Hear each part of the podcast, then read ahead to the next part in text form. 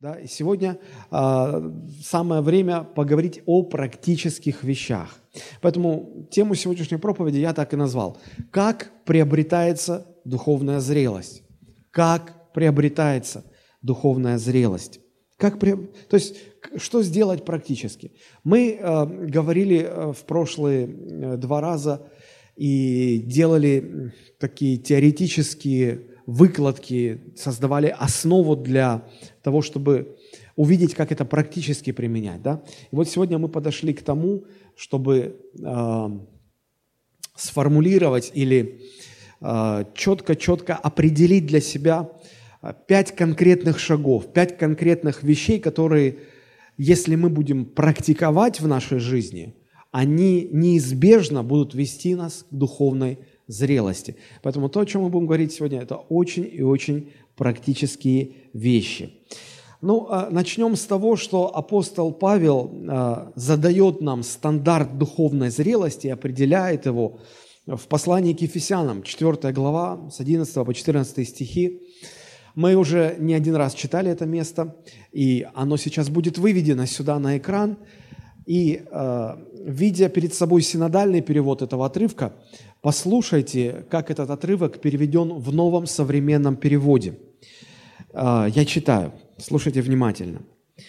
«И это Он, то есть Бог, Христос, это Он даровал, кому быть апостолами, кому пророками, кому евангелистами, кому пастырями и наставниками, чтобы приготовить святой народ Божий к делу служения, к делу созидания тела Христа, пока мы все не достигнем, наконец, единства в вере и в познании Сына Бога, и станем зрелым человеком, таким, как Христос, образец совершенной зрелости.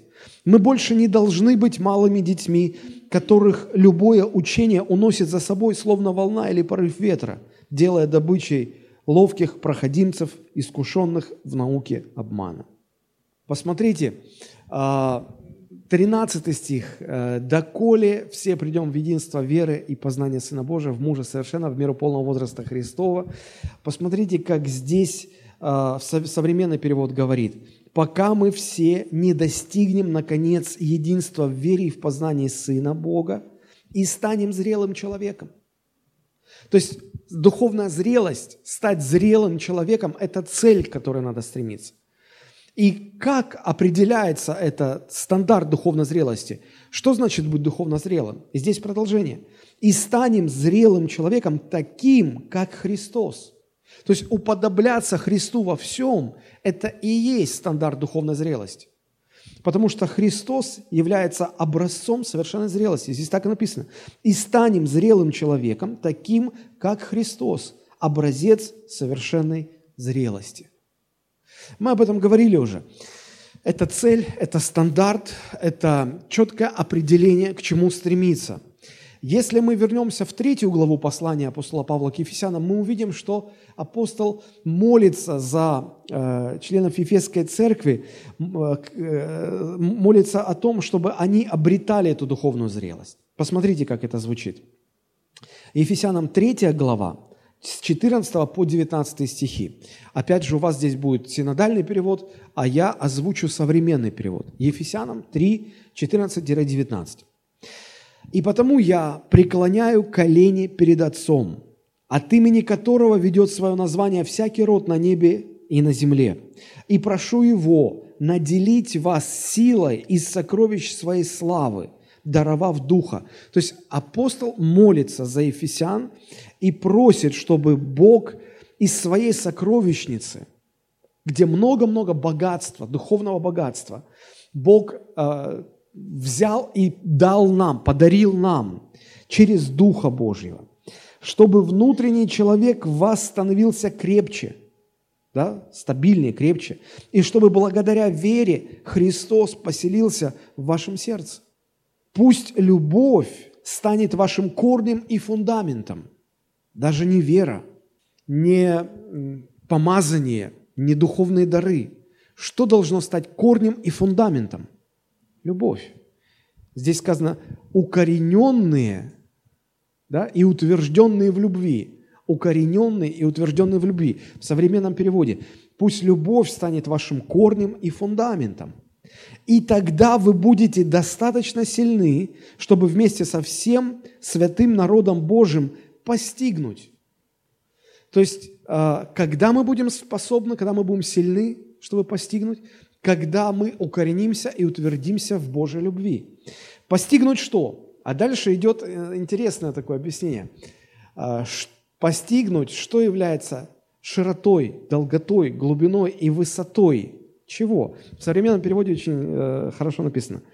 «И тогда вы будете достаточно сильны, чтобы вместе со всем святым народом Божьим постигнуть ширину и длину, высоту и глубину любви Христа и познать ее, хотя она и превосходит всякое познание». Смотрите, постигнуть, э, удивительно написано, ширину, длину, высоту, глубину. 3D.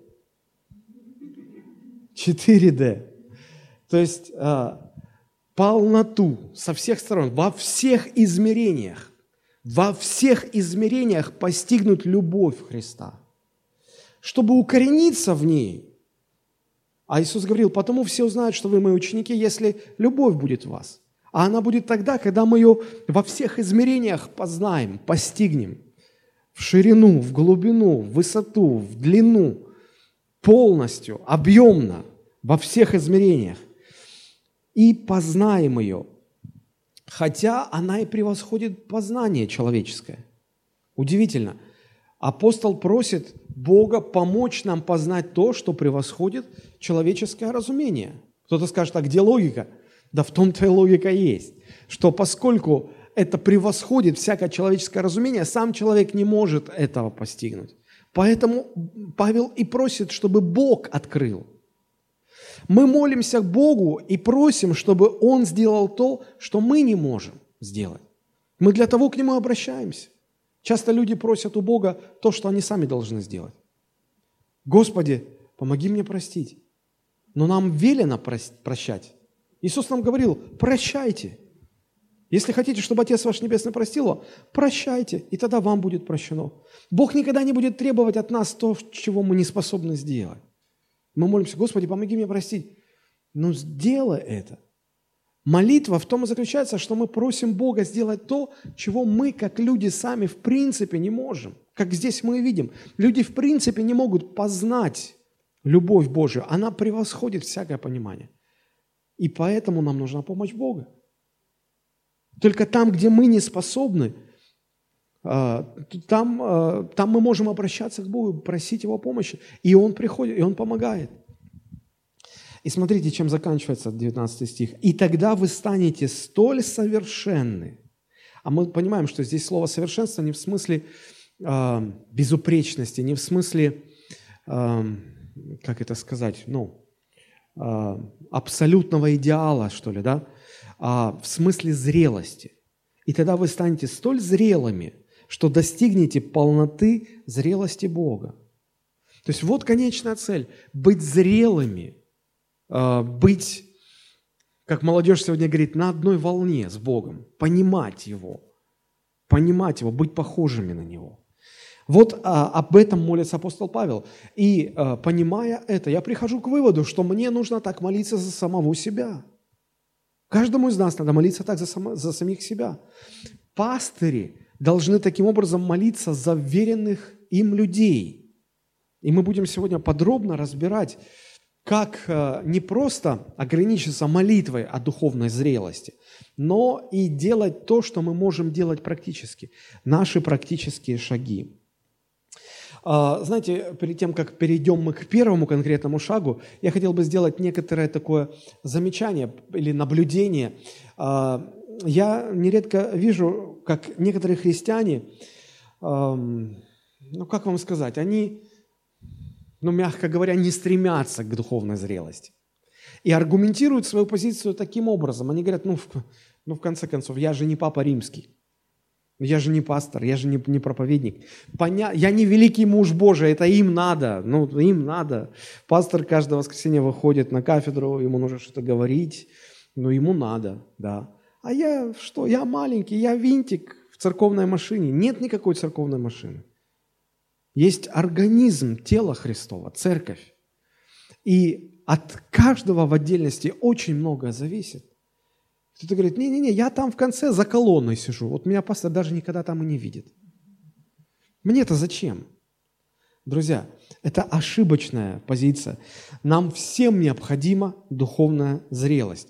Потому что э, христианин в церкви, э, поймите, третьего не дано, он либо благодаря духовной зрелости созидательно влияет на церковь, либо благодаря отсутствию той же духовной зрелости деструктивно, разрушительно влияет на церковь.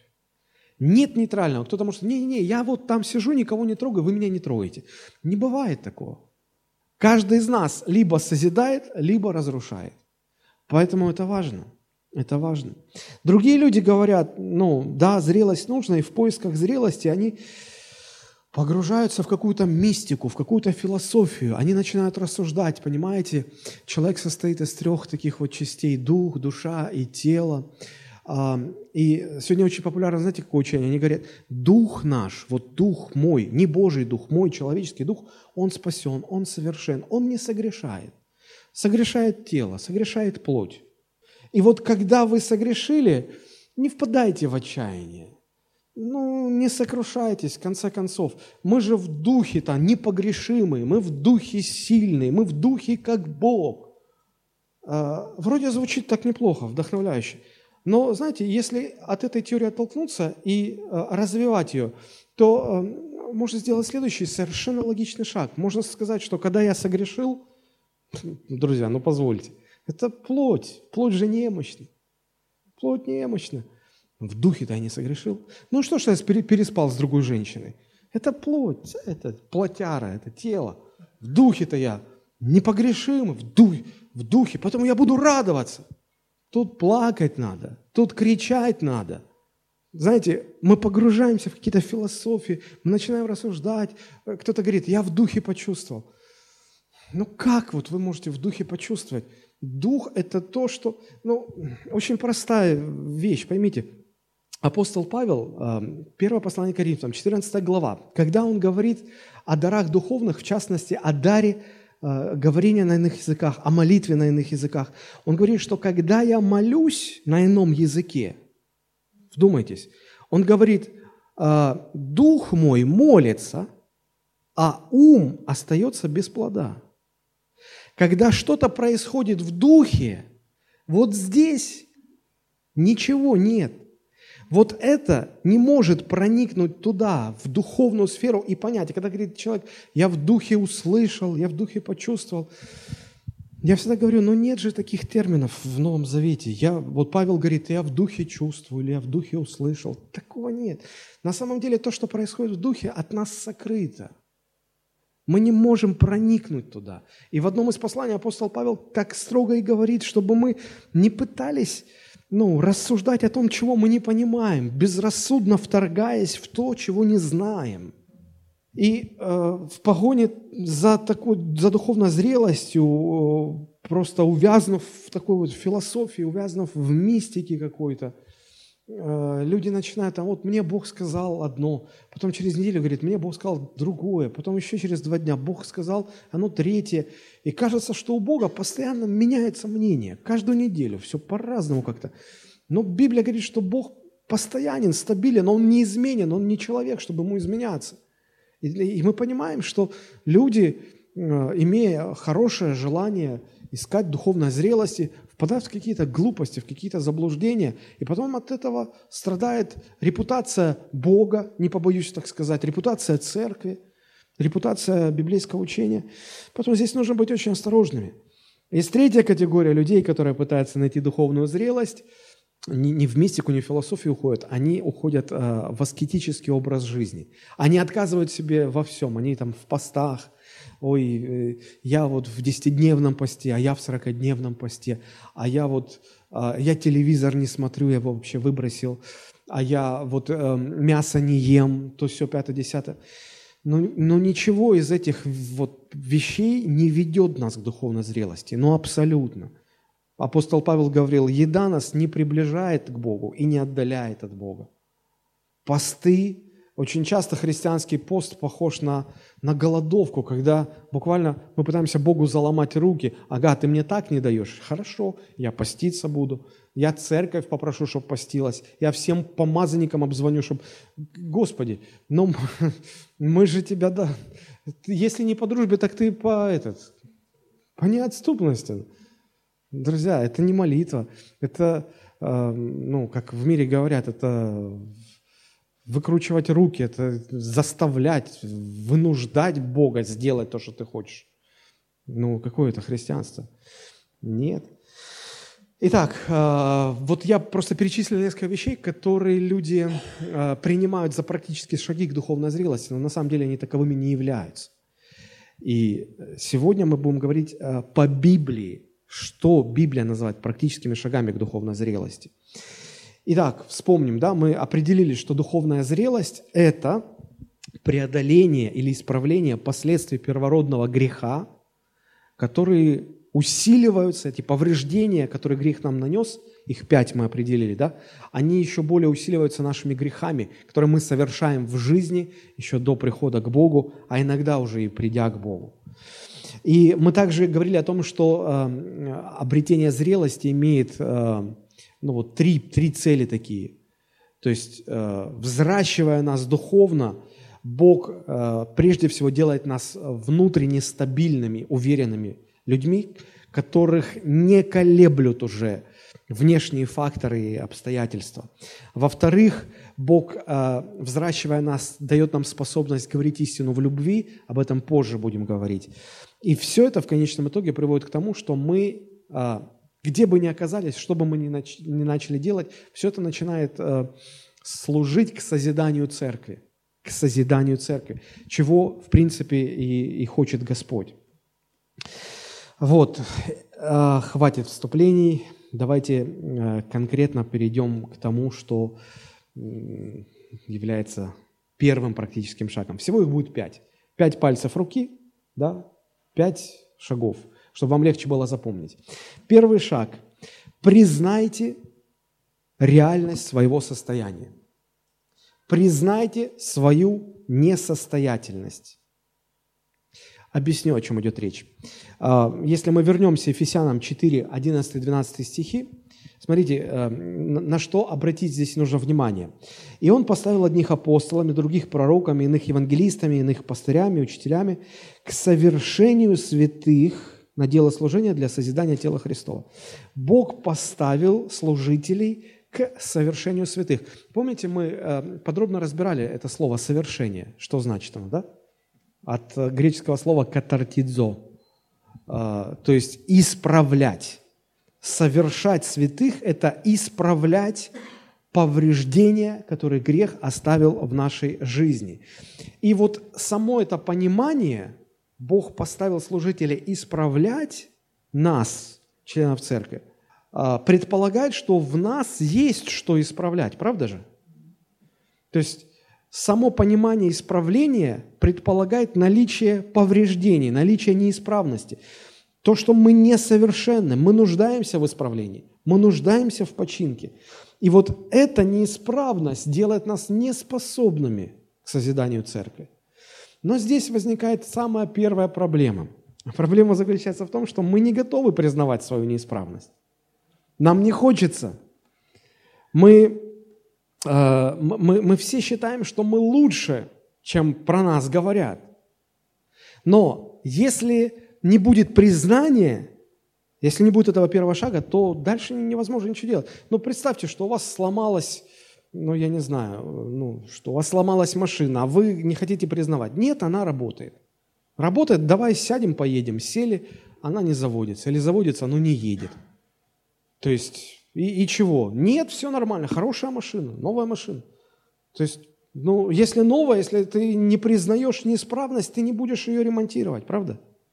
Но когда признаешь неисправность, тогда идешь к специалисту, чтобы он что-то исправил. Вот почему все начинается с признания своей несостоятельности.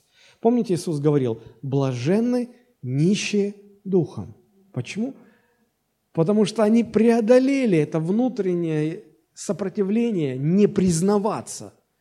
Они признали, да, я нищий духом, да, я несовершен, да, я нуждаюсь в корректировке, да, я нуждаюсь в том, чтобы меня исправляли. Блаженно. Иисус сказал, счастлив. Почему? Потому что с этого начинается э, процесс обретения духовной зрелости. Не признаешь свое несовершенство, никогда не начнется э, ваш процесс обретения духовной зрелости. Э, кто-то может сказать, да ладно, я сам могу там поковыряться, что-то там понять, исправить. Как правило, мы, поковырявшись, делаем еще хуже – ну, если кто-то пытался заниматься самолечением или саморемонтом, э, все равно ничего не получалось, все равно потом приносили к специалистам, э, и специалист поднимал глаза и говорил, и, и говорил, сами пытались? Не-не-не-не-не, конечно, мы все такие. Но специалист не будет там что-то дергать, там поправлять. Прежде всего он сделает диагностику. Прежде всего, он выяснит, что не так, что неправильно. И когда речь идет о ремонте человеческой души, то здесь все начинается с того, чтобы четко понять, что не так. Анализируя свою жизнь, осознать, что вот здесь, в этой ситуации, я проявляю страх.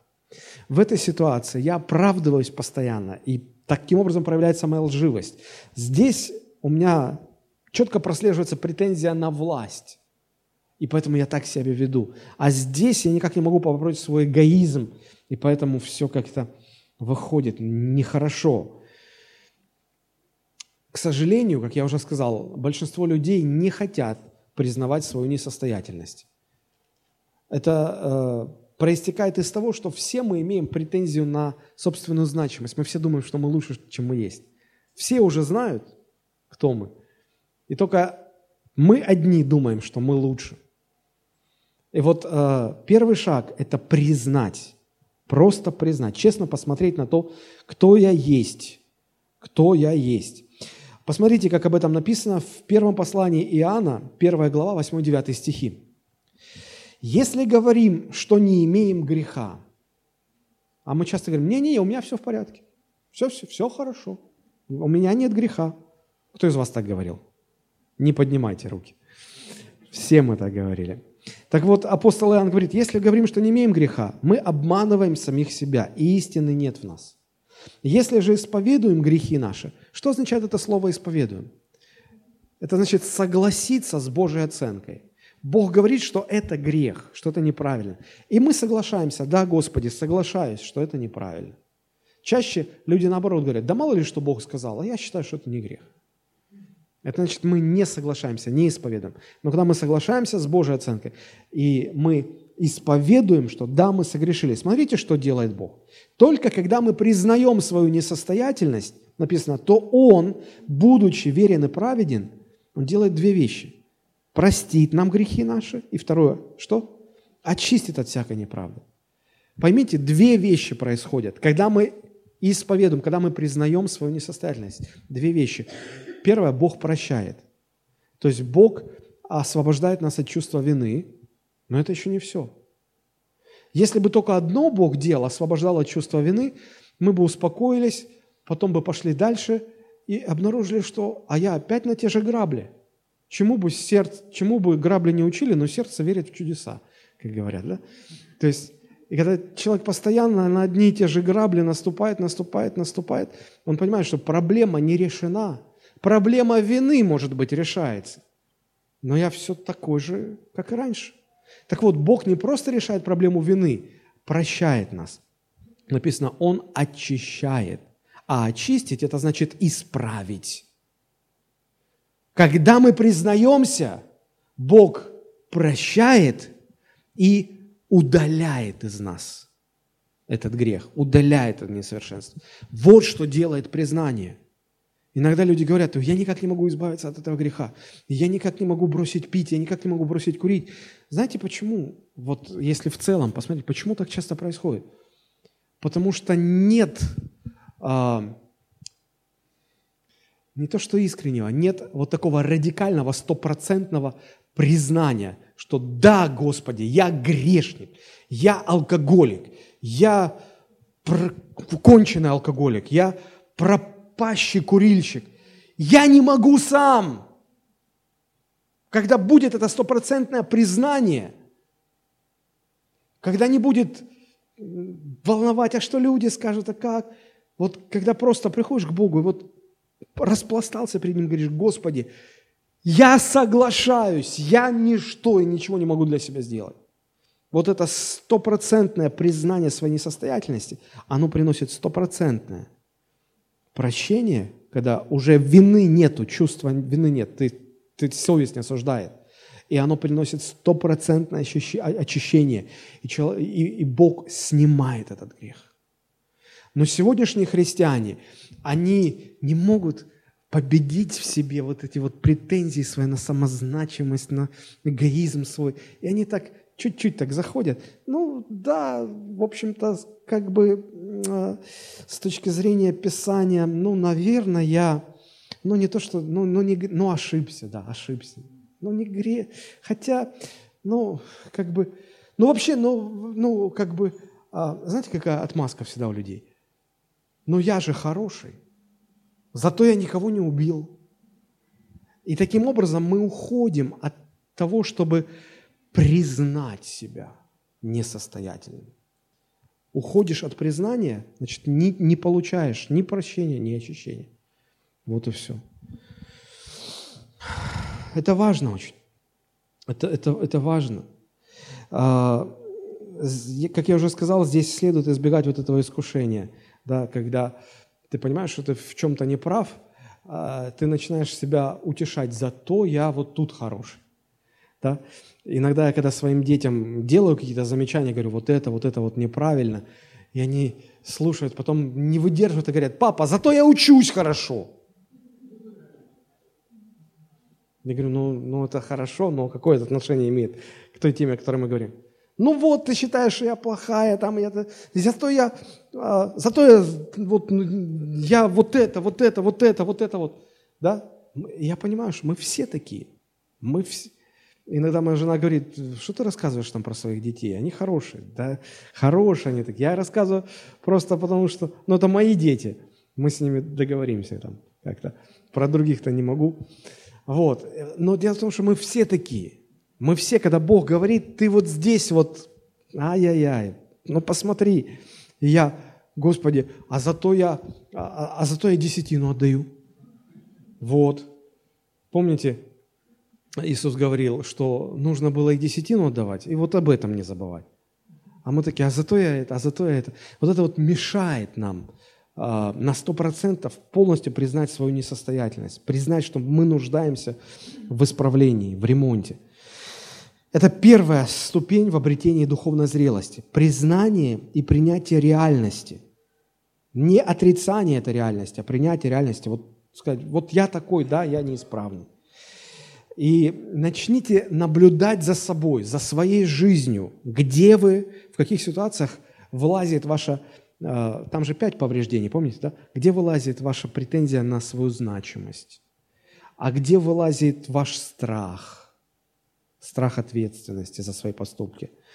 А где вылазит ваша лживость, и вы начинаете оправдываться?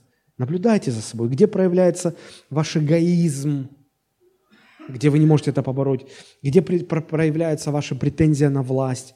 Эти все вопросы, они связаны с пятью повреждениями, которые грех совершил в нашей жизни, в нашей душе.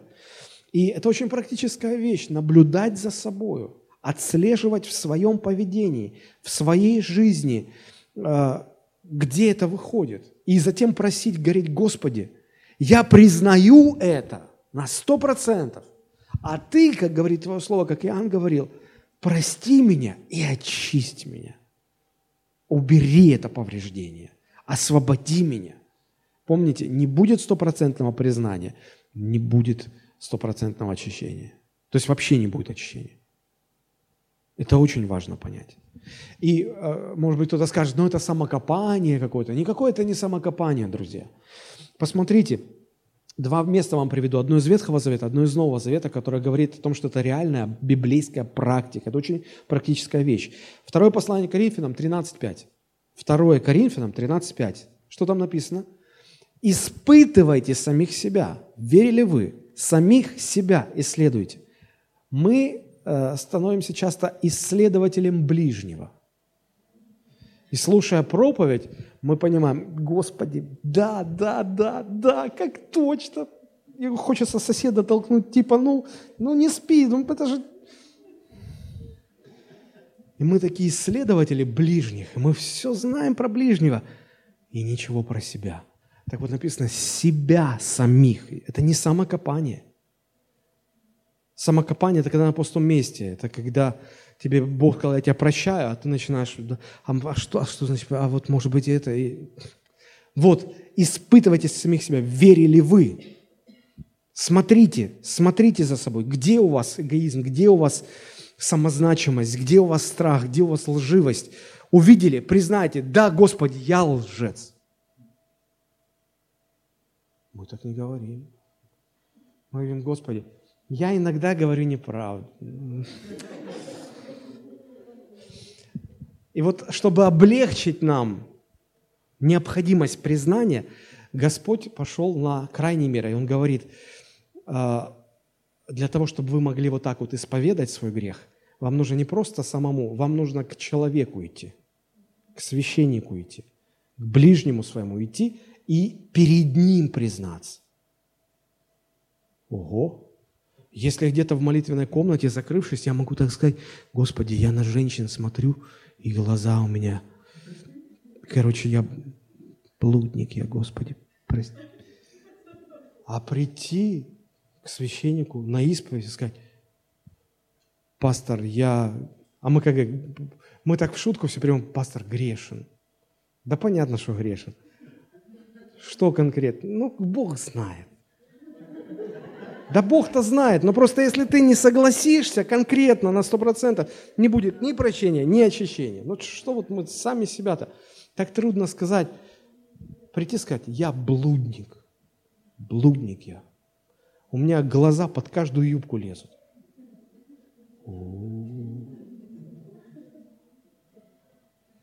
Зато Бог простит и очистит.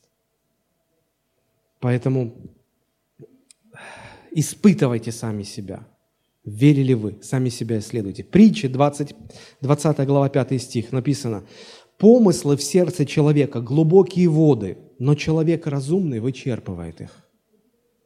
То есть помыслы приходят в наш разум, в сердце человека, как водопад, как лавина какая-то, как будто такая цунами заливает наш разум.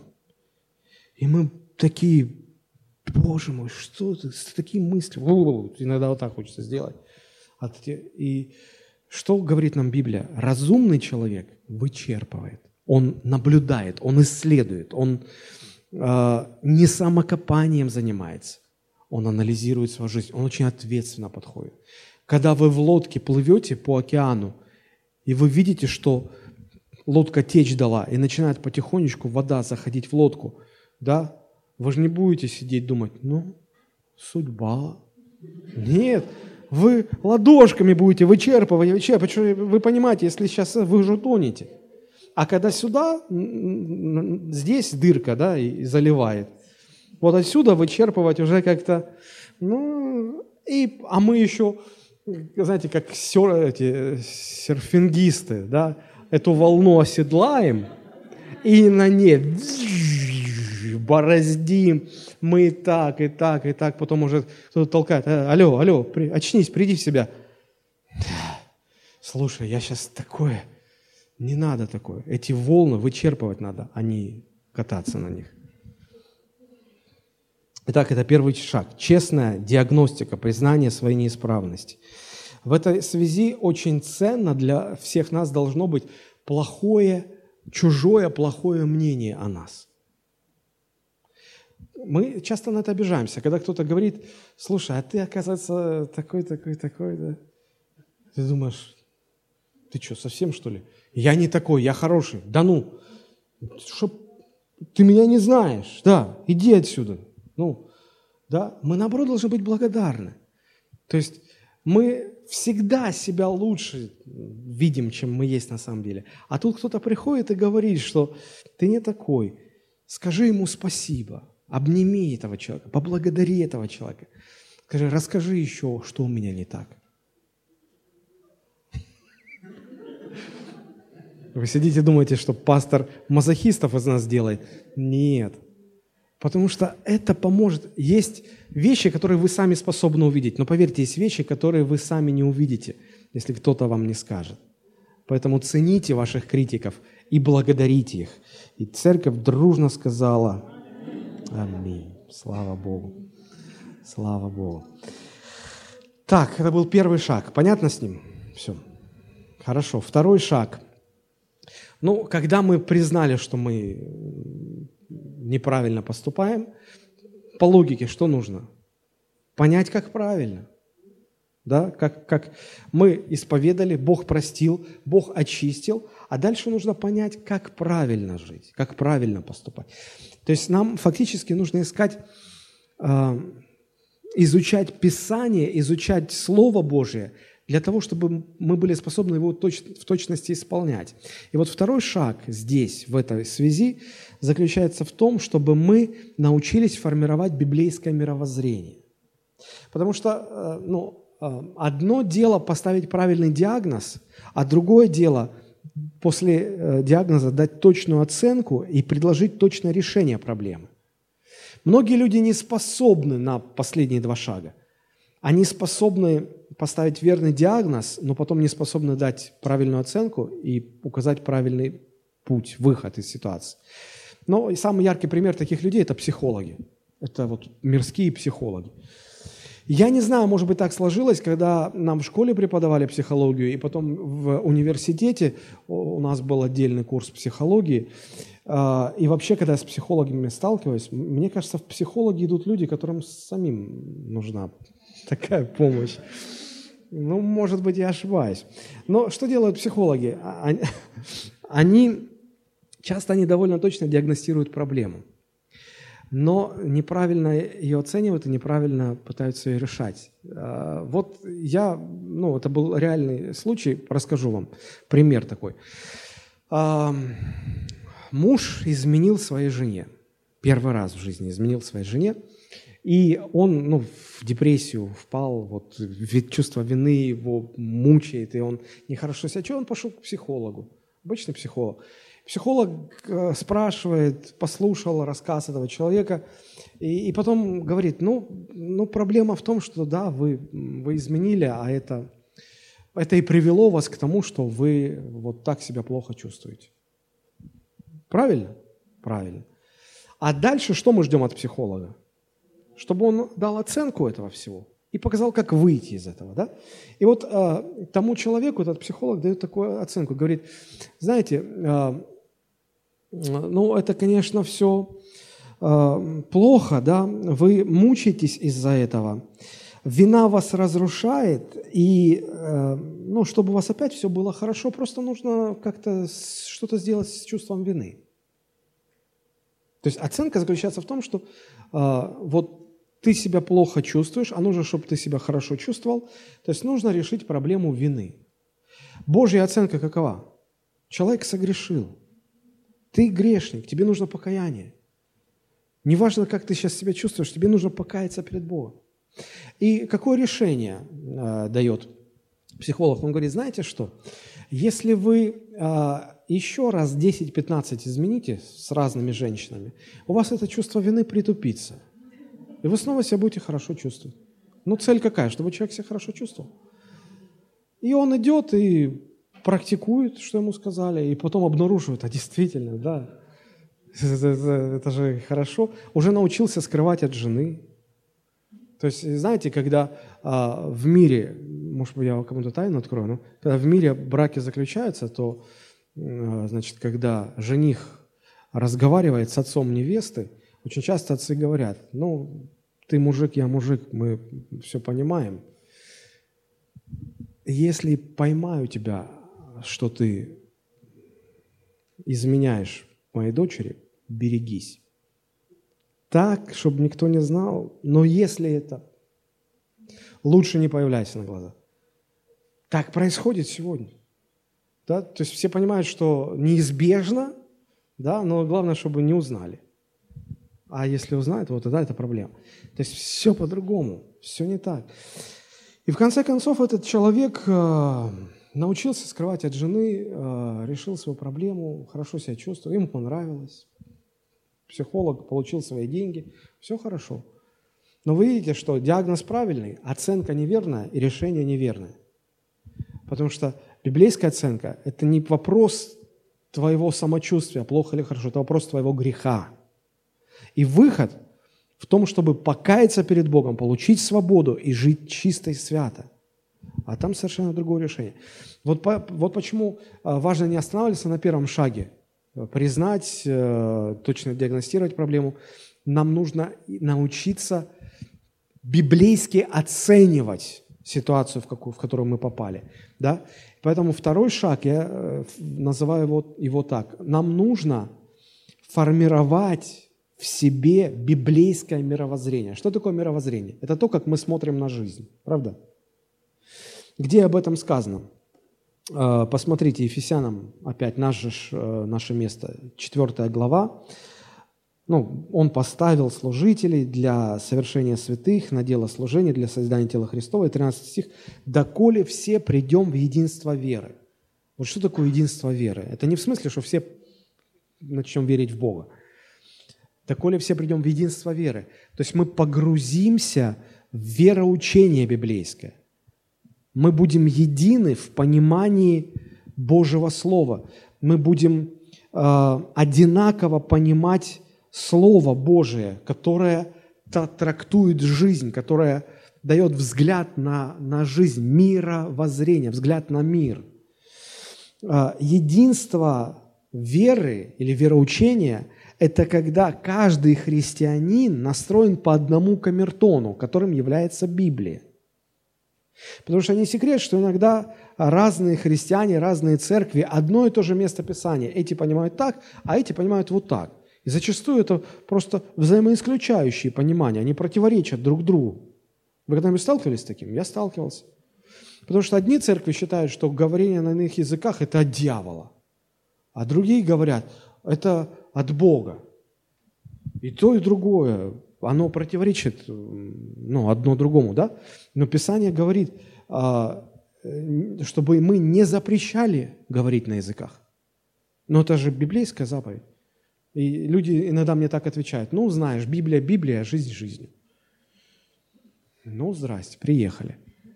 Единство веры – это когда я, как отдельно верующий, а, беру Библию как камертон, да, и настраиваю свое мировоззрение в соответствии с Библией. Знаете, а, я в детстве увлекался музыкой, и для меня было удивительно, как, как, когда я понял, что разные инструменты, например, скрипка, гитара, фортепиано, труба, они отличаются друг от друга по способу извлечения звука, по тембру звучания. Но если их всех все настроить, все эти музыкальные инструменты настроить по одному камертону, то э, нота ля на каждом инструменте будет звучать одинаково. Одна и та же нота на каждом инструменте звучит одинаково. Нота ля – это и есть нота ля. Тембровая окраска разная, способ извлечения звуковой волны разный, но, а, но нота одна и, тоже, и та же. И мы, как христиане, мы можем быть разные, из разных мест, разные субкультуры, но если мы настроены по Библии, как по камертону, у нас будет одинаковое мировоззрение – Поэтому нам нужно изучать Слово Божие, чтобы внутри сформировалось, внутри нас сформировалось библейское мировоззрение. Ищите истину, познавайте истину. И пусть эта истина формирует э, наш взгляд на мир, нашу систему ценностей. Помните, апостол Павел, как об этом говорит послание к римлянам, 12 глава, с 1 стиха. «И не сообразуйтесь с этим миром, с этим веком, а, не будьте современными, сообразованные со временем, современные. Не сообразуйтесь с веком этим. А с чем? Сообразуйтесь со Словом Божьим, с волей Божьей, через преобразование вашего ума. Пусть Слово Божие, которое вы изучаете, преобразовывает ваш разум. В чем преобразование? В том, что в разуме начинает формироваться библейское мировоззрение, библейский взгляд на жизнь, на мир, на себя, на все. Только тогда мы сможем правильно оценивать и формулировать все ситуации, все проблемы в жизни, с которыми мы сталкиваемся. Библейское мировоззрение – это фундаментальные истины, которые четко, ясно представлены в Библии. Это глобальные принципы, это заповеди, 10 заповедей, да? это, э, вот, это база, это фундамент. Не убивай, не кради, не прелюбодействуй, не пожелай ничего, что у брата твоего, почитай отца и мать, да не будет у тебя других богов. Это конкретные заповеди, да? это основные принципиальные вещи, которые четко прописаны в э, Библии, в Слове Божьем. Мы понимаем, что Бог а, всемогущий, вездесущий, всезнающий, абсолютно святой, Он добрый. Об этом прямо в Библии написано, правильно? Мы понимаем, что Слово Божие – это объективная реальность, это система координат. И никто с этим не спорит, не, не собирается спорить. Слово Божие – это система координат, относительно которой все остальное мы можем понимать и оценивать. Ну, какие еще принципы? Реальность положения человека, что человек – это творение, а Бог – творец, что человек грешен. В чем заключается поражающее действие греха? В чем заключается путь спасения человека от греха? Эти все принципиальные вещи озвучены в Библии – но э, формирование библейского мировоззрения по мере изучения истины Божьего Слова – это еще не все. Это одна сторона познания истины. Есть еще и другая сторона э, познания истины. Это формирование библейских убеждений. Что это значит? В Библии не описаны все возможные ситуации, через которые может проходить человек. Про некоторые вещи, про некоторые ситуации вообще в Библии ничего не говорится. Ну, например, в Библии ничего не говорится про наркотики. Ну, нигде. Не сказано не употреблять наркотики. Не сказано их употреблять. Про них вообще ничего В Библии про компьютерные игры ничего не сказано. Не сказано, что вот сидеть всю ночь и рубиться в доту это не грех или это грех? Уже кто-то за, забеспокоился. Я про вас все знаю. Вы же не думаете, что старичок, ты же... Нет, я сам не играю. А... Сбили вы меня с мысли. Хорошо. То есть есть много ситуаций, которые а, которые конкретно в Библии не оговорены. И как в них поступать? Как понять, как правильно поступать? А, вот для этих э, ситуаций нам и нужно научиться формировать библейские убеждения на основании библейского мировоззрения. И тут мы подходим к третьему шагу. Первый шаг мы говорим признавать свою проблему, свою несостоятельность. Второй шаг – изучать истину, чтобы формировать своем сознании, в своем мышлении библейское мировоззрение. Третий практический шаг. На основании этого сформированного библейского мировоззрения формулировать библейские убеждения. Третий шаг. Формулировать библейские убеждения. Что это значит? Как я уже сказал, э, познание истины, а мы должны познавать истину для того, чтобы ее исполнять, оно имеет две стороны. Первая сторона – это библейское мировоззрение, которое является некой системой, базой для нас. Да? И второе – это формирование библейских убеждений. На основании этой базы мы формируем библейские убеждения. Я попытаюсь сейчас все это объяснить. Если вы пока не понимаете, не, не, не переживайте. Эм, попытаюсь сейчас разъяснить. Знаете, эм, когда, вот возьмем юриспруденцию, когда принимается закон, ну, допустим, закон о налогах и сборах, да, то в законе часто бывает сложно учесть все возможные ситуации, да, но его пишут таким образом, чтобы, понимая это, основные позиции, а, быть способными дать оценку всем возможным ситуациям. Иногда это не получается, и к законам выпускают, ну не толкование это у них называется, как это называется? Комментарии, комментарии специалистов, да? И получается, что текст закона – это база, общие, общие принципы.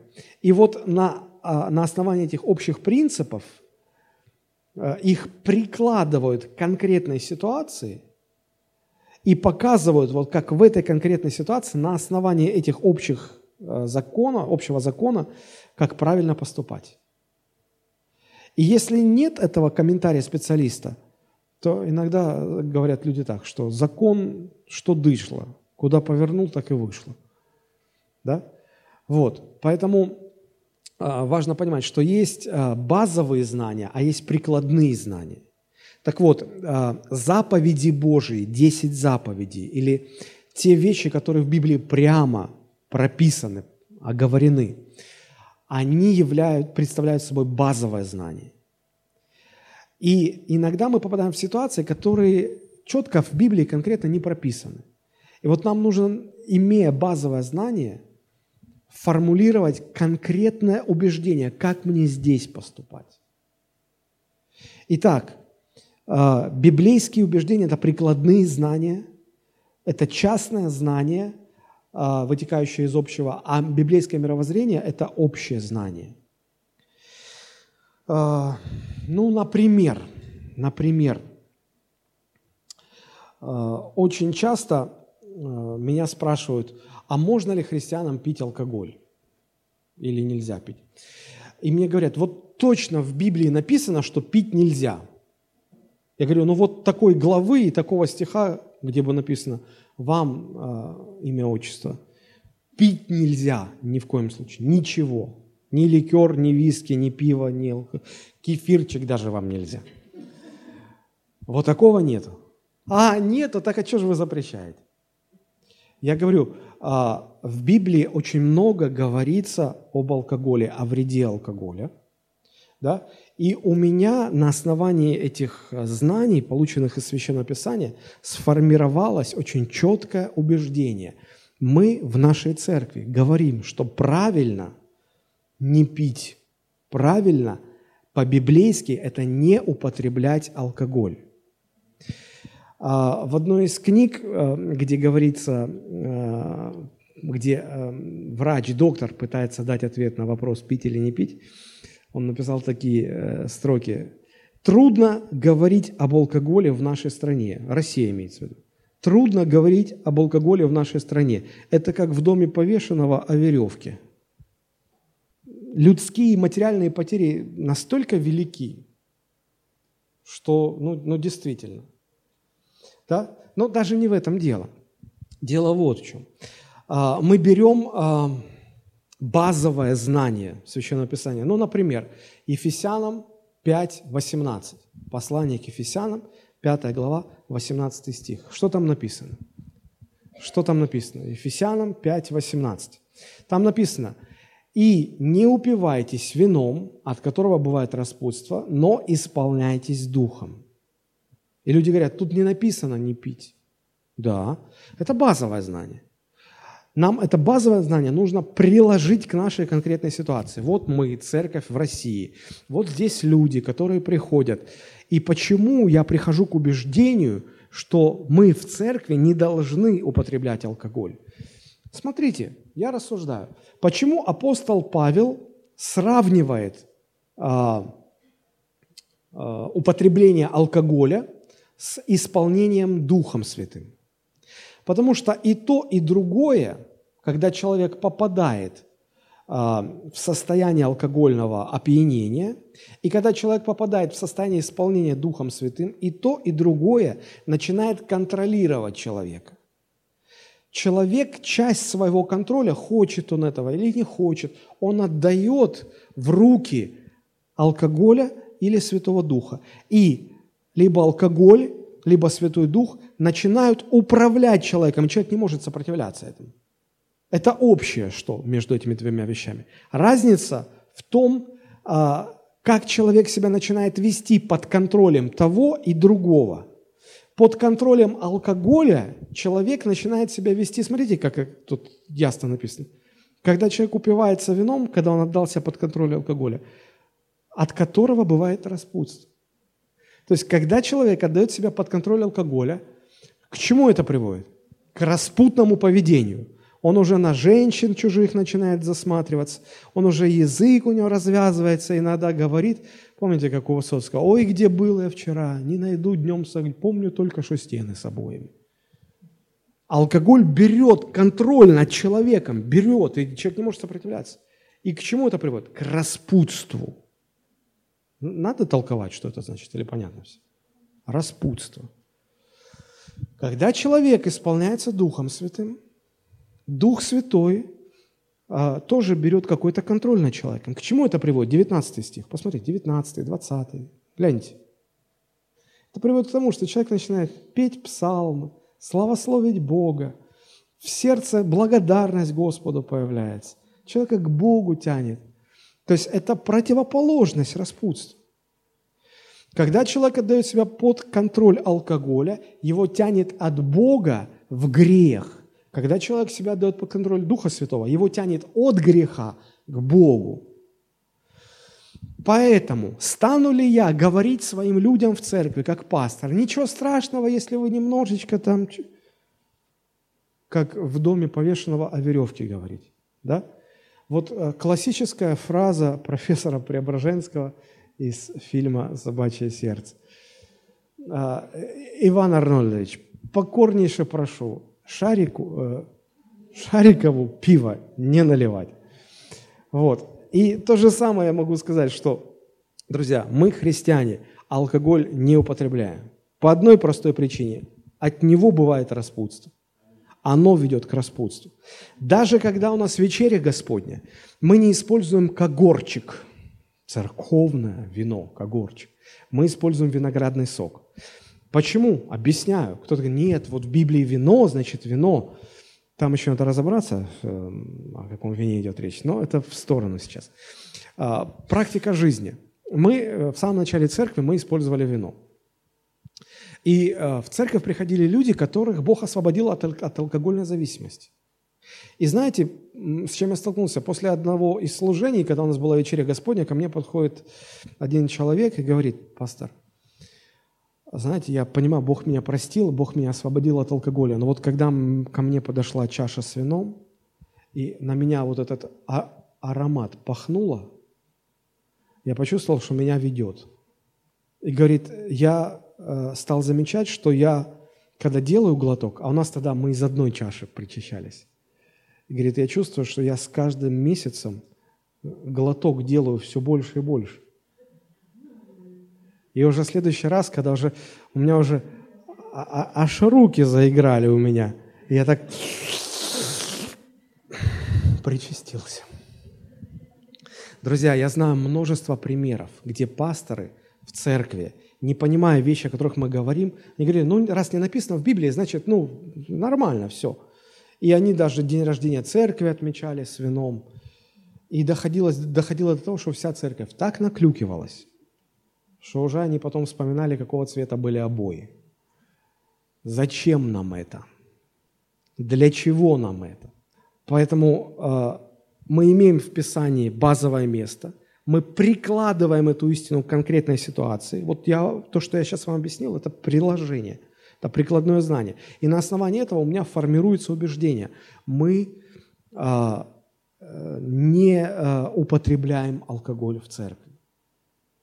Кто-то может сказать, на меня не действует. Я понимаю, что а, одному чекушечку выпить, и все, он готов, а другому бутылки водки, и он нормально. Друзья, ну так что, мне тому, кого бутылка водки не берет, сказать, братья и сестры, понимаете, он такой а, а, водка-резистентный товарищ. Потому, ну вы все знаете просто, что ему можно. Да? Но это же мы же в, в советском, постсоветском пространстве живем. Всегда найдется тот, кто скажет, ага, а ему можно, а мне нельзя. Как это так? Я тоже резистентный. И пошло-поехало. Поэтому, друзья, это простой пример, а, когда, имея а, базовое знание, мы можем формулировать прикладные убеждения. Но это, это я привел пример. А сейчас я приведу пример, когда то же самое, только в другой области сделал Иисус Христос. Смотрите, заповедей не так много, мы это понимаем, да? И вот очень важная мысль, послушайте. Незрелые люди воспринимают отсутствие заповеди для конкретной ситуации как свободу делать то, что им захочется. Еще раз повторю. Вот когда мы попадаем в ситуацию и понимаем, что в Библии заповеди на этот счет нет. Незрелые люди это воспринимают как свободу. То есть Бог не ограничен, значит, я могу так, так, так, как свобода для действий. Но на самом деле это неправильно. Вот простой пример. Скажите, пожалуйста, если а, пока мы начинаем рассуждать, а, откройте, пожалуйста, Матфея, 15 глава, 3-6. Матфея, 15 глава, с 3 по 6 стих. Скажите, пожалуйста, есть ли в Библии конкретная заповедь, чтобы дети давали деньги своим престарелым родителям на жизнь?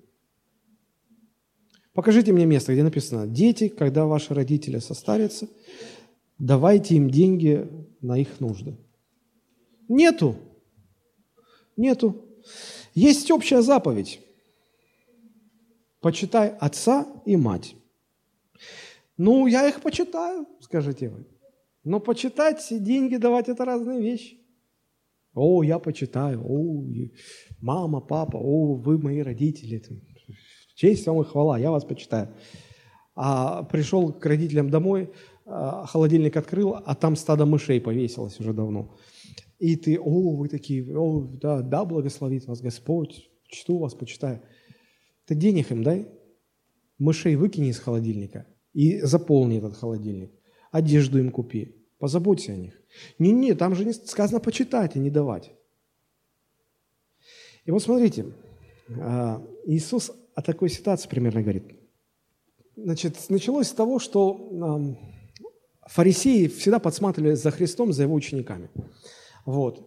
И они увидели, что Христос и его ученики сели за стол кушать и не совершили омовение рук. То есть это не то, что они руки перед едой не помыли. Не об этом речь. А там было ритуальное омовение. То есть прежде чем начать кушать, нужно было ритуально омыть руки. Вот. Вот они не совершили этот ритуальный обряд, сели кушать. И фарисеи такие, как гаишники из куста. А почему твои ученики э, значит, не, не соблюдают предания старцев? Ну, у Иисуса накипело, и он им все сказал, вот с третьего стиха. Он же сказал им в ответ, «А зачем и вы приступаете заповедь Божию ради предания вашего? Ибо Бог заповедал». Смотрите, две заповеди сейчас Иисус говорит. «Почитай отца и мать» – раз заповедь, да? Вторая заповедь. «Злословящий отца или мать смертью да умрет». Дети, слышите? Злословящий. Когда ребенок говорит матери – Слушай, да заткнись ты, надоело уже. Злословящий. Отца или смертью да умрет. Заповедь. Есть две заповеди. Вот две заповеди, да? В этих заповедях говорится давать деньги своим престарелым родителям. Не говорится, нет. Пятый стих.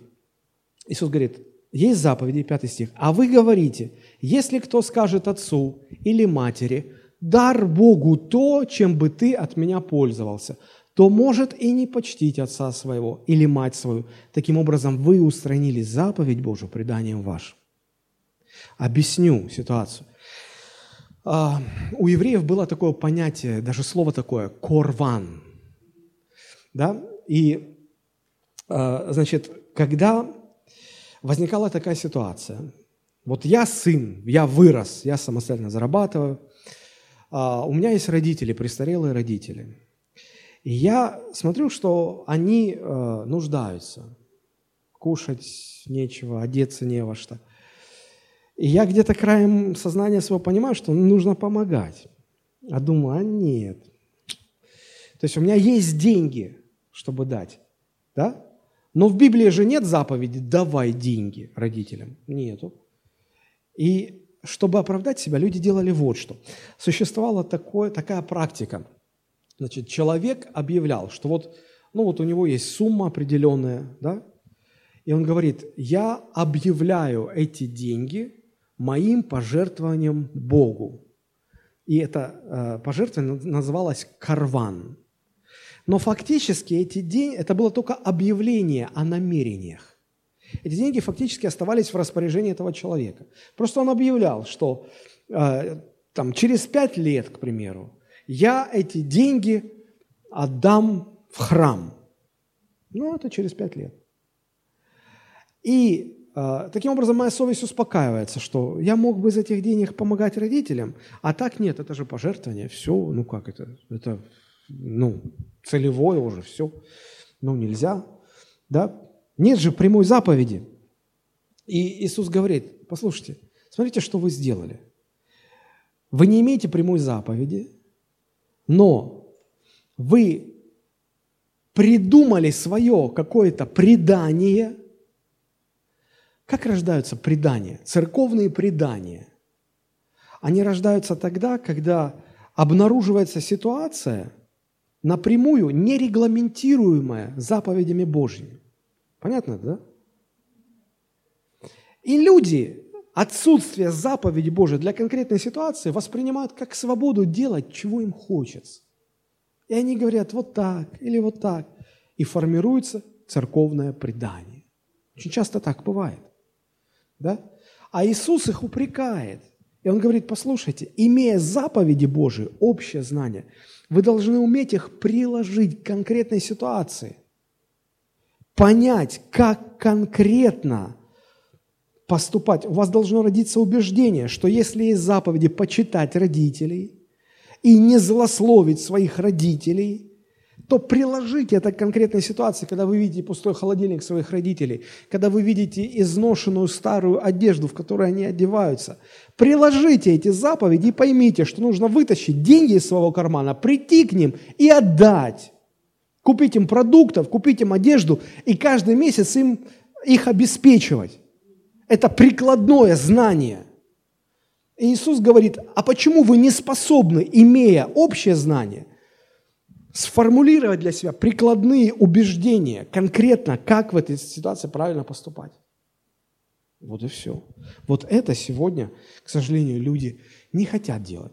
Еще раз повторю, незрелые люди не утруждают себя формированием глубоких библейских убеждений отсутствие конкретных заповедей по конкретной ситуации они используют как свободу действовать, как им хочется, как им кажется верным и правильным. Но, но мы должны э, уметь э, это делать.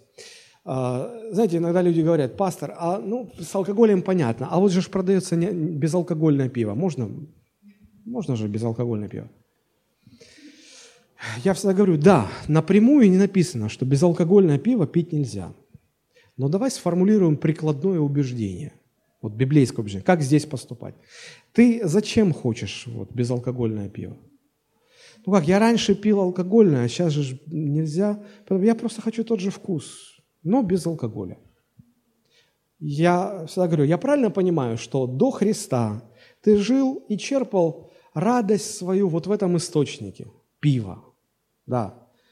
Сейчас ты пришел ко Христу, и ты понимаешь, ну, алкоголь, да, поэтому ты ищешь какой-то вариант, чтобы опять из того же источника черпать себе радость, но э, нейтрализовав какие-то, ну, уж явно откровенные греховные вещи. И поэтому, если я скажу, да-да-да, дорогой, пей безалкогольное пиво, то есть фактически я тебя толкаю черпать радость и удовлетворение в жизни из того же источника, где ты находила радость до покаяния в греховной жизни. Я тебя толкаю назад, ты отступником станешь. Ты долго не просидишь на безалкогольном пиве, тебя потянет на алкогольное. А дальше больше. Друзья, дело не в том, что это можно, а это можно, а это нельзя, а это можно.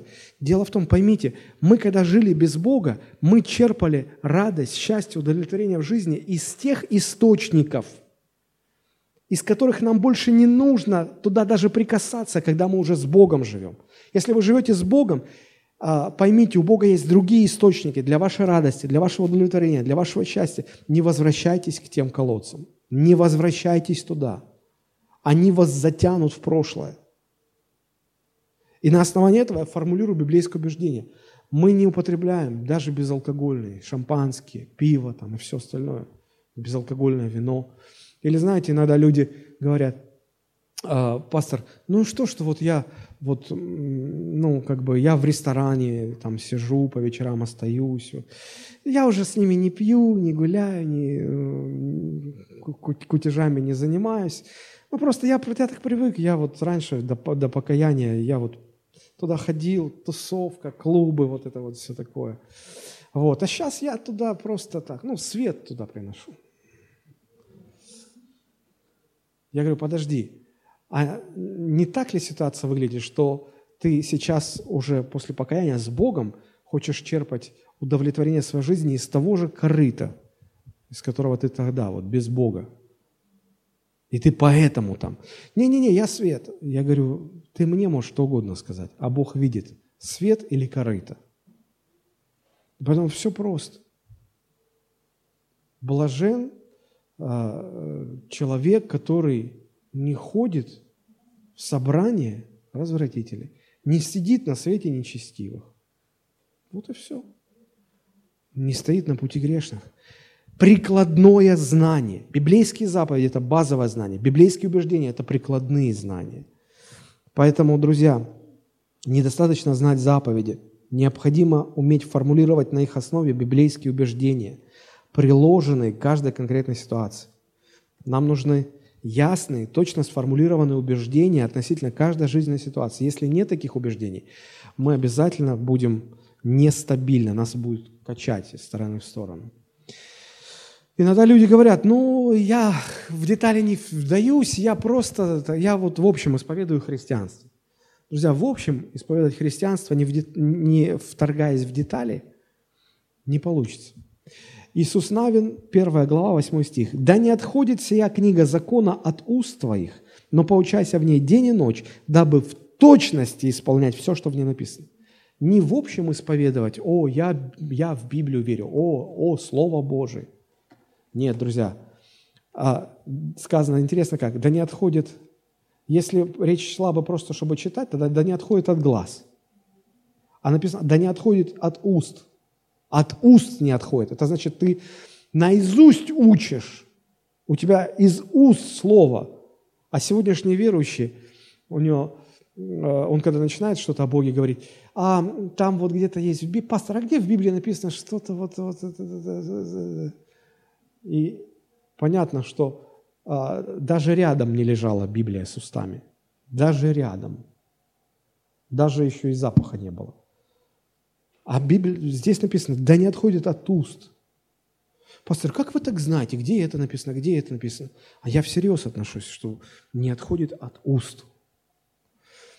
Дабы в точности исполнять, не в общем, в точности. Как мы говорим, дьявол кроется в деталях. И успех христианства тоже там же, в деталях. Это был третий шаг. Четвертый шаг учитесь библейской практике, или по-другому, если сказать, имейте опыт с Богом. Ефесянам, 4 глава, там в 13 стихе, «Доколе все придем в единство веры», это мы уже сказали, да, что такое единство веры? Библейское мировоззрение, библейские убеждения. И познание Сына Божьего. Познание. Вдумайтесь в это слово. Познание. То, что идет после знания – Познание, то, что идет после знания. А после знания что идет? Практика, опыт. Вы узнали что-то, и имея это знание, вы поступаете по этому знанию и обретаете познание, опыт, практика. Да? Посмотрите, можно знать, что Бог любит меня – прочитать, Бог любит тебя. Ну да, ну хорошо, Бог любит меня. А можно это пережить в жизни, правда же? Можно пережить, опыт этот иметь. И вот э, Библия и апостол Павел говорят нам, что вы должны возрастать в познании Бога. Не просто в количество знаний у вас должно увеличиваться, а он говорит, что у вас духовный опыт, опыт с Богом должен больше и больше становиться. Смотрите, Колоссянам 1 глава 9-10. «Посему и мы с того дня, как об этом услышали, не перестаем молиться о вас и просить». Смотрите, О чем просить молитвы? Чтобы вы исполнялись познанием воли Его. Не просто знания увеличивались, опыт, чтобы у вас увеличивался. Опыт, опыт. Чтобы вы исполнялись познанием воли во всякой премудрости и разумении духовном, чтобы поступали достойно Бога, во всем угождая Ему, принося плод во всяком деле и возрастая в познании, возрастая в познании Бога. То есть сегодня вы знаете, что Бог любит, что Бог исцеляет, что Бог верен, что Бог помогает. Вот сегодня вы еще что-то из проповеди узнали. А есть ли у вас рост в опыте – у вас был опыт, когда вы пережили, что вас Бог любит. У вас был опыт, когда вас Бог исцелил. У вас был опыт, когда Бог оказался верен и не подвел вас. У вас был опыт, когда вы пережили наслаждение в молитве. У вас был опыт, когда вы свидетельствовали человеку о Христе, и через вас Бог так говорил, что вы сами слушали и удивлялись. У вас есть опыт, как противостоять греху и победить грех. У вас есть опыт, опыт, опыт, опыт, опыт. Сегодня христианство теоретиков, а нам нужны практики. Особенно это важно проповедникам, потому что если проповедник выходит и начинает говорить то, что он знает, это одно. Но если он выходит и делится опытом, пережитым, это совершенно другое. Это совершенно другое. Однажды фарисеи и э, римские там, воины, они пришли, послали а, небольшой отряд арестовать Христа, а те вернулись и не привели Христа. Они говорят, а почему вы его не арестовали? Они говорят, мы когда услышали, как он говорит, у нас руки не поднялись.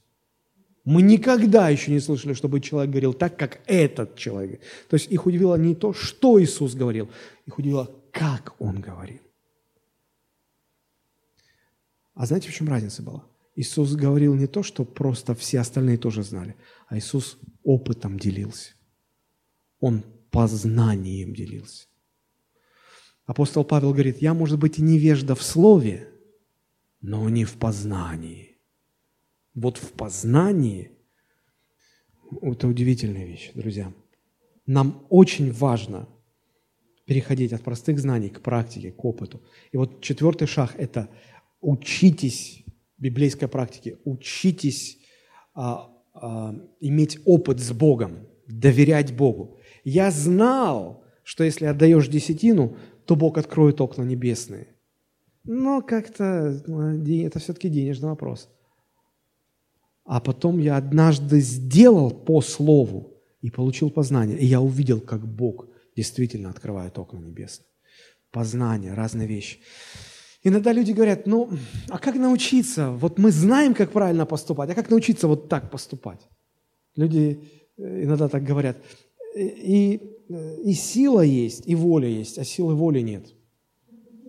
Вот, вот я на консультациях часто слышу, пастор, ну я же знал, я же знал, что не надо было туда лезть, а полез. Как молитва современных верующих, Господи, направь меня – куда надо, ибо куда не надо, я сам влезу. Есть шесть простых вещей, которые помогут нам вот понять и, и все-таки научиться поступать так, как мы знаем, что правильно. Все-таки поступать. Первое. Помните, что Божий вариант всегда наилучший. Не как вам кажется или не как вам нравится, но Божий вариант самый будет лучший для вас – мы иногда думаем, что вот поступи по-божьему, все потеряешь. Нет, это обман. Смотрите, Иосиф, помните, мы рассматривали в прошлый раз, что он отказался спать с женой э, Патифара. Он по-божьему поступил. И к чему это привело? В тюрьму сел. Мы думаем, ну вот, поступил по-божьему. Друзья, но он оттуда вышел вторым человеком в Египте. А если бы согласился, все было бы по-другому. А, помните об этом. Иногда кажется, что поступишь по-божьему, все потеряешь. Это обман. Не ошибайтесь так. Поверьте, если пойдете по Божьему пути, в конечном итоге вы всегда выиграете. В итоге, в конечном итоге, Божий путь всегда наилучший. Просто доверяйте этому. Это первая подсказка. Вторая подсказка. Помните, что Божий вариант всегда самый безопасный. а, поступать по-божьему, это всегда самое наиболее безопасное. А, ну, вы скажете, ну, тот же Иосиф, да, он по-божьему поступил, и его бросили в тюрьму. Но знаете, там подчеркнуто написано, а, что Иосифа бросили в тюрьму, но Бог был с ним. Вот поймите, что лучше быть в тюрьме, но с Богом, чем на свободе, но без Него. Это подчеркнуто. Бог был с Иосифом. Делать то, что говорит Бог, это всегда самое безопасное. Иногда люди говорят, ну, ударь по одной щеке, а потом подставь другую. Что, заедут еще раз. Какая же безопасность? В конечном итоге. Я, у меня есть опыт этого. Я когда служил в армии, я всем проповедовал, все знали, что я верующий. И я помню, что после развода мы стояли, и э, я хотя служил, я был старше их, но там такие амбалы были, что я вот так на них смотрел.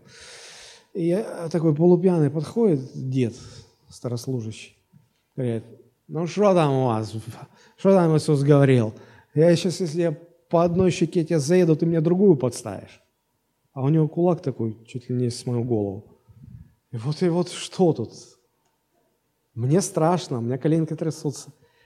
Я говорю, на, бей, подставлю вторую. Говорит, ты что, дурак, я же сейчас тебе заеду. Мало не пог...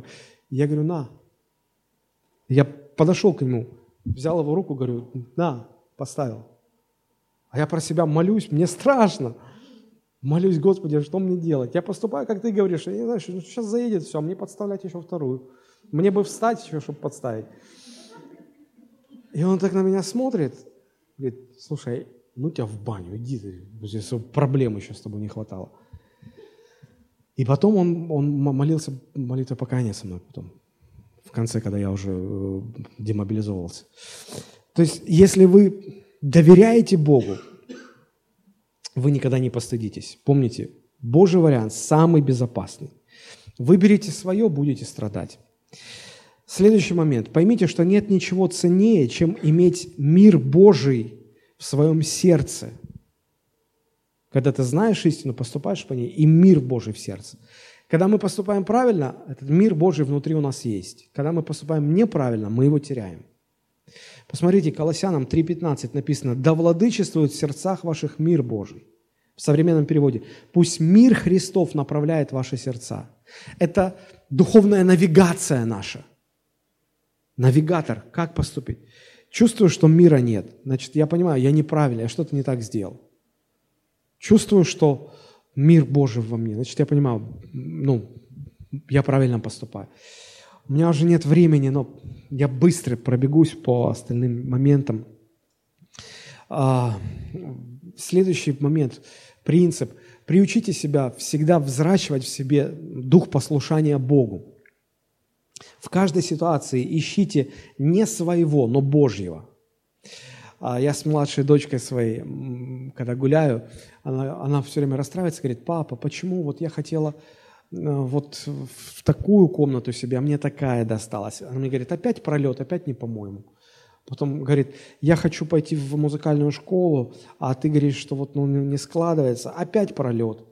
И она вот, мы гуляем, она мне, я хочу, папа, я хочу вот это, а вот оно опять пролет. Я неудачница в жизни. Я говорю, нет, послушай, тебя Бог учит в каждой ситуации искать не своего, а Божьего. Ну почему все время не как я хочу? Я говорю, пойми, если ты научишься отвергать свое и искать Божьего, вот тогда у тебя в жизни пролетов точно не будет. И, и действительно, ищите в каждой ситуации не свое, а Божье. Это поможет. Боритесь со своей ленью. И последний, шестой момент. Наблюдайте за своими реакциями, тренируйте их. Почему? Потому что в некоторых ситуациях мы поступаем а, интуитивно, неосознанно. И часто это интуитивно бывает неправильно. И последний, пятый шаг. Значит, мы сказали, что необходимо признавать свою несостоятельность. Второй шаг – формировать библейское мировоззрение. Третий шаг – формировать библейские убеждения. Четвертое – искать практики, искать опыта с Богом. Да? И пятое – ищите библейского пасторства. Ефесянам 4, 11, 12. «И он поставил одних апостолами, других пророками, иных евангелистами, иных пастырями учителями, к совершению святых на дело служения для созидания тела Христова. Заметьте, обретение духовной зрелости происходит только лишь на территории церкви, внутри церкви. За пределами церкви нет а, пути к духовной зрелости. Для обеспечения нашей духовной зрелости Бог поставил над нами служителей, пасторов, и возложил на них обязанность, на пасторов, чтобы они нас взращивали. Поэтому для обретения духовной зрелости три практические вещи нужны. Первое, нужно быть в церкви. Второе, нужно иметь над собой пасторов. И третье, нужно позволять этим пасторам корректировать вас. Так написано. И Он, это не люди придумали, и Он поставил. Бог так, это Божья воля. Вам это может нравиться или не нравиться, но вы не увидите библейской зрелости, э, если вы вне церкви, если вы избегаете над собой пасторского попечения, не открываетесь, ничего не будет, зрелости не будет. Пасторов и служителей в церкви ставит Бог. Иногда бывают, правда, самозванцы, конечно. Но как понять? В Библии очень много описания, какие должны быть пасторы. Да? И самозванцы, они не будут удовлетворять большинство этих э, критериев. Однажды апостол Павел, а, придя в Коринф, у него с Коринфской церковью было всегда много проблем. А, те говорят, ты не апостол. Он говорит, ну как же я не апостол? Он говорит, ну говорит, как нам снова знакомиться, или э, для вас нужны какие-то рекомендательные письма, да? И он говорит, вы же наше письмо. То есть я апостол, и это, ну как, это доказывается тем, что вы же продукт мо- моего служения. Я же вас родил во Христе. Ну как это? Вы, вы наше письмо рекомендательное. Вы, есть это доказательство, да? Вот, поэтому, конечно, бывают самозванцы, но это видно невооруженным глазом. Вот, но э, э, это когда, знаете, Скажите, может быть так, что вот э, ребенок сам захотел и родился? Место выбрал, время выбрал, родителей выбрал, или даже э, вообще без родителей? Без отца, без матери. Бывает такое? Не бывает. Так и пасторы. Нельзя э, решить, вот я хочу стать пастором, и я стану пастором. Такого не бывает. Должны быть Э, духовные родители, которые тебя готовили, э, подготавливали, взяли на себя ответственность поставить тебя в пасторское служение. Ты не можешь сам по себе.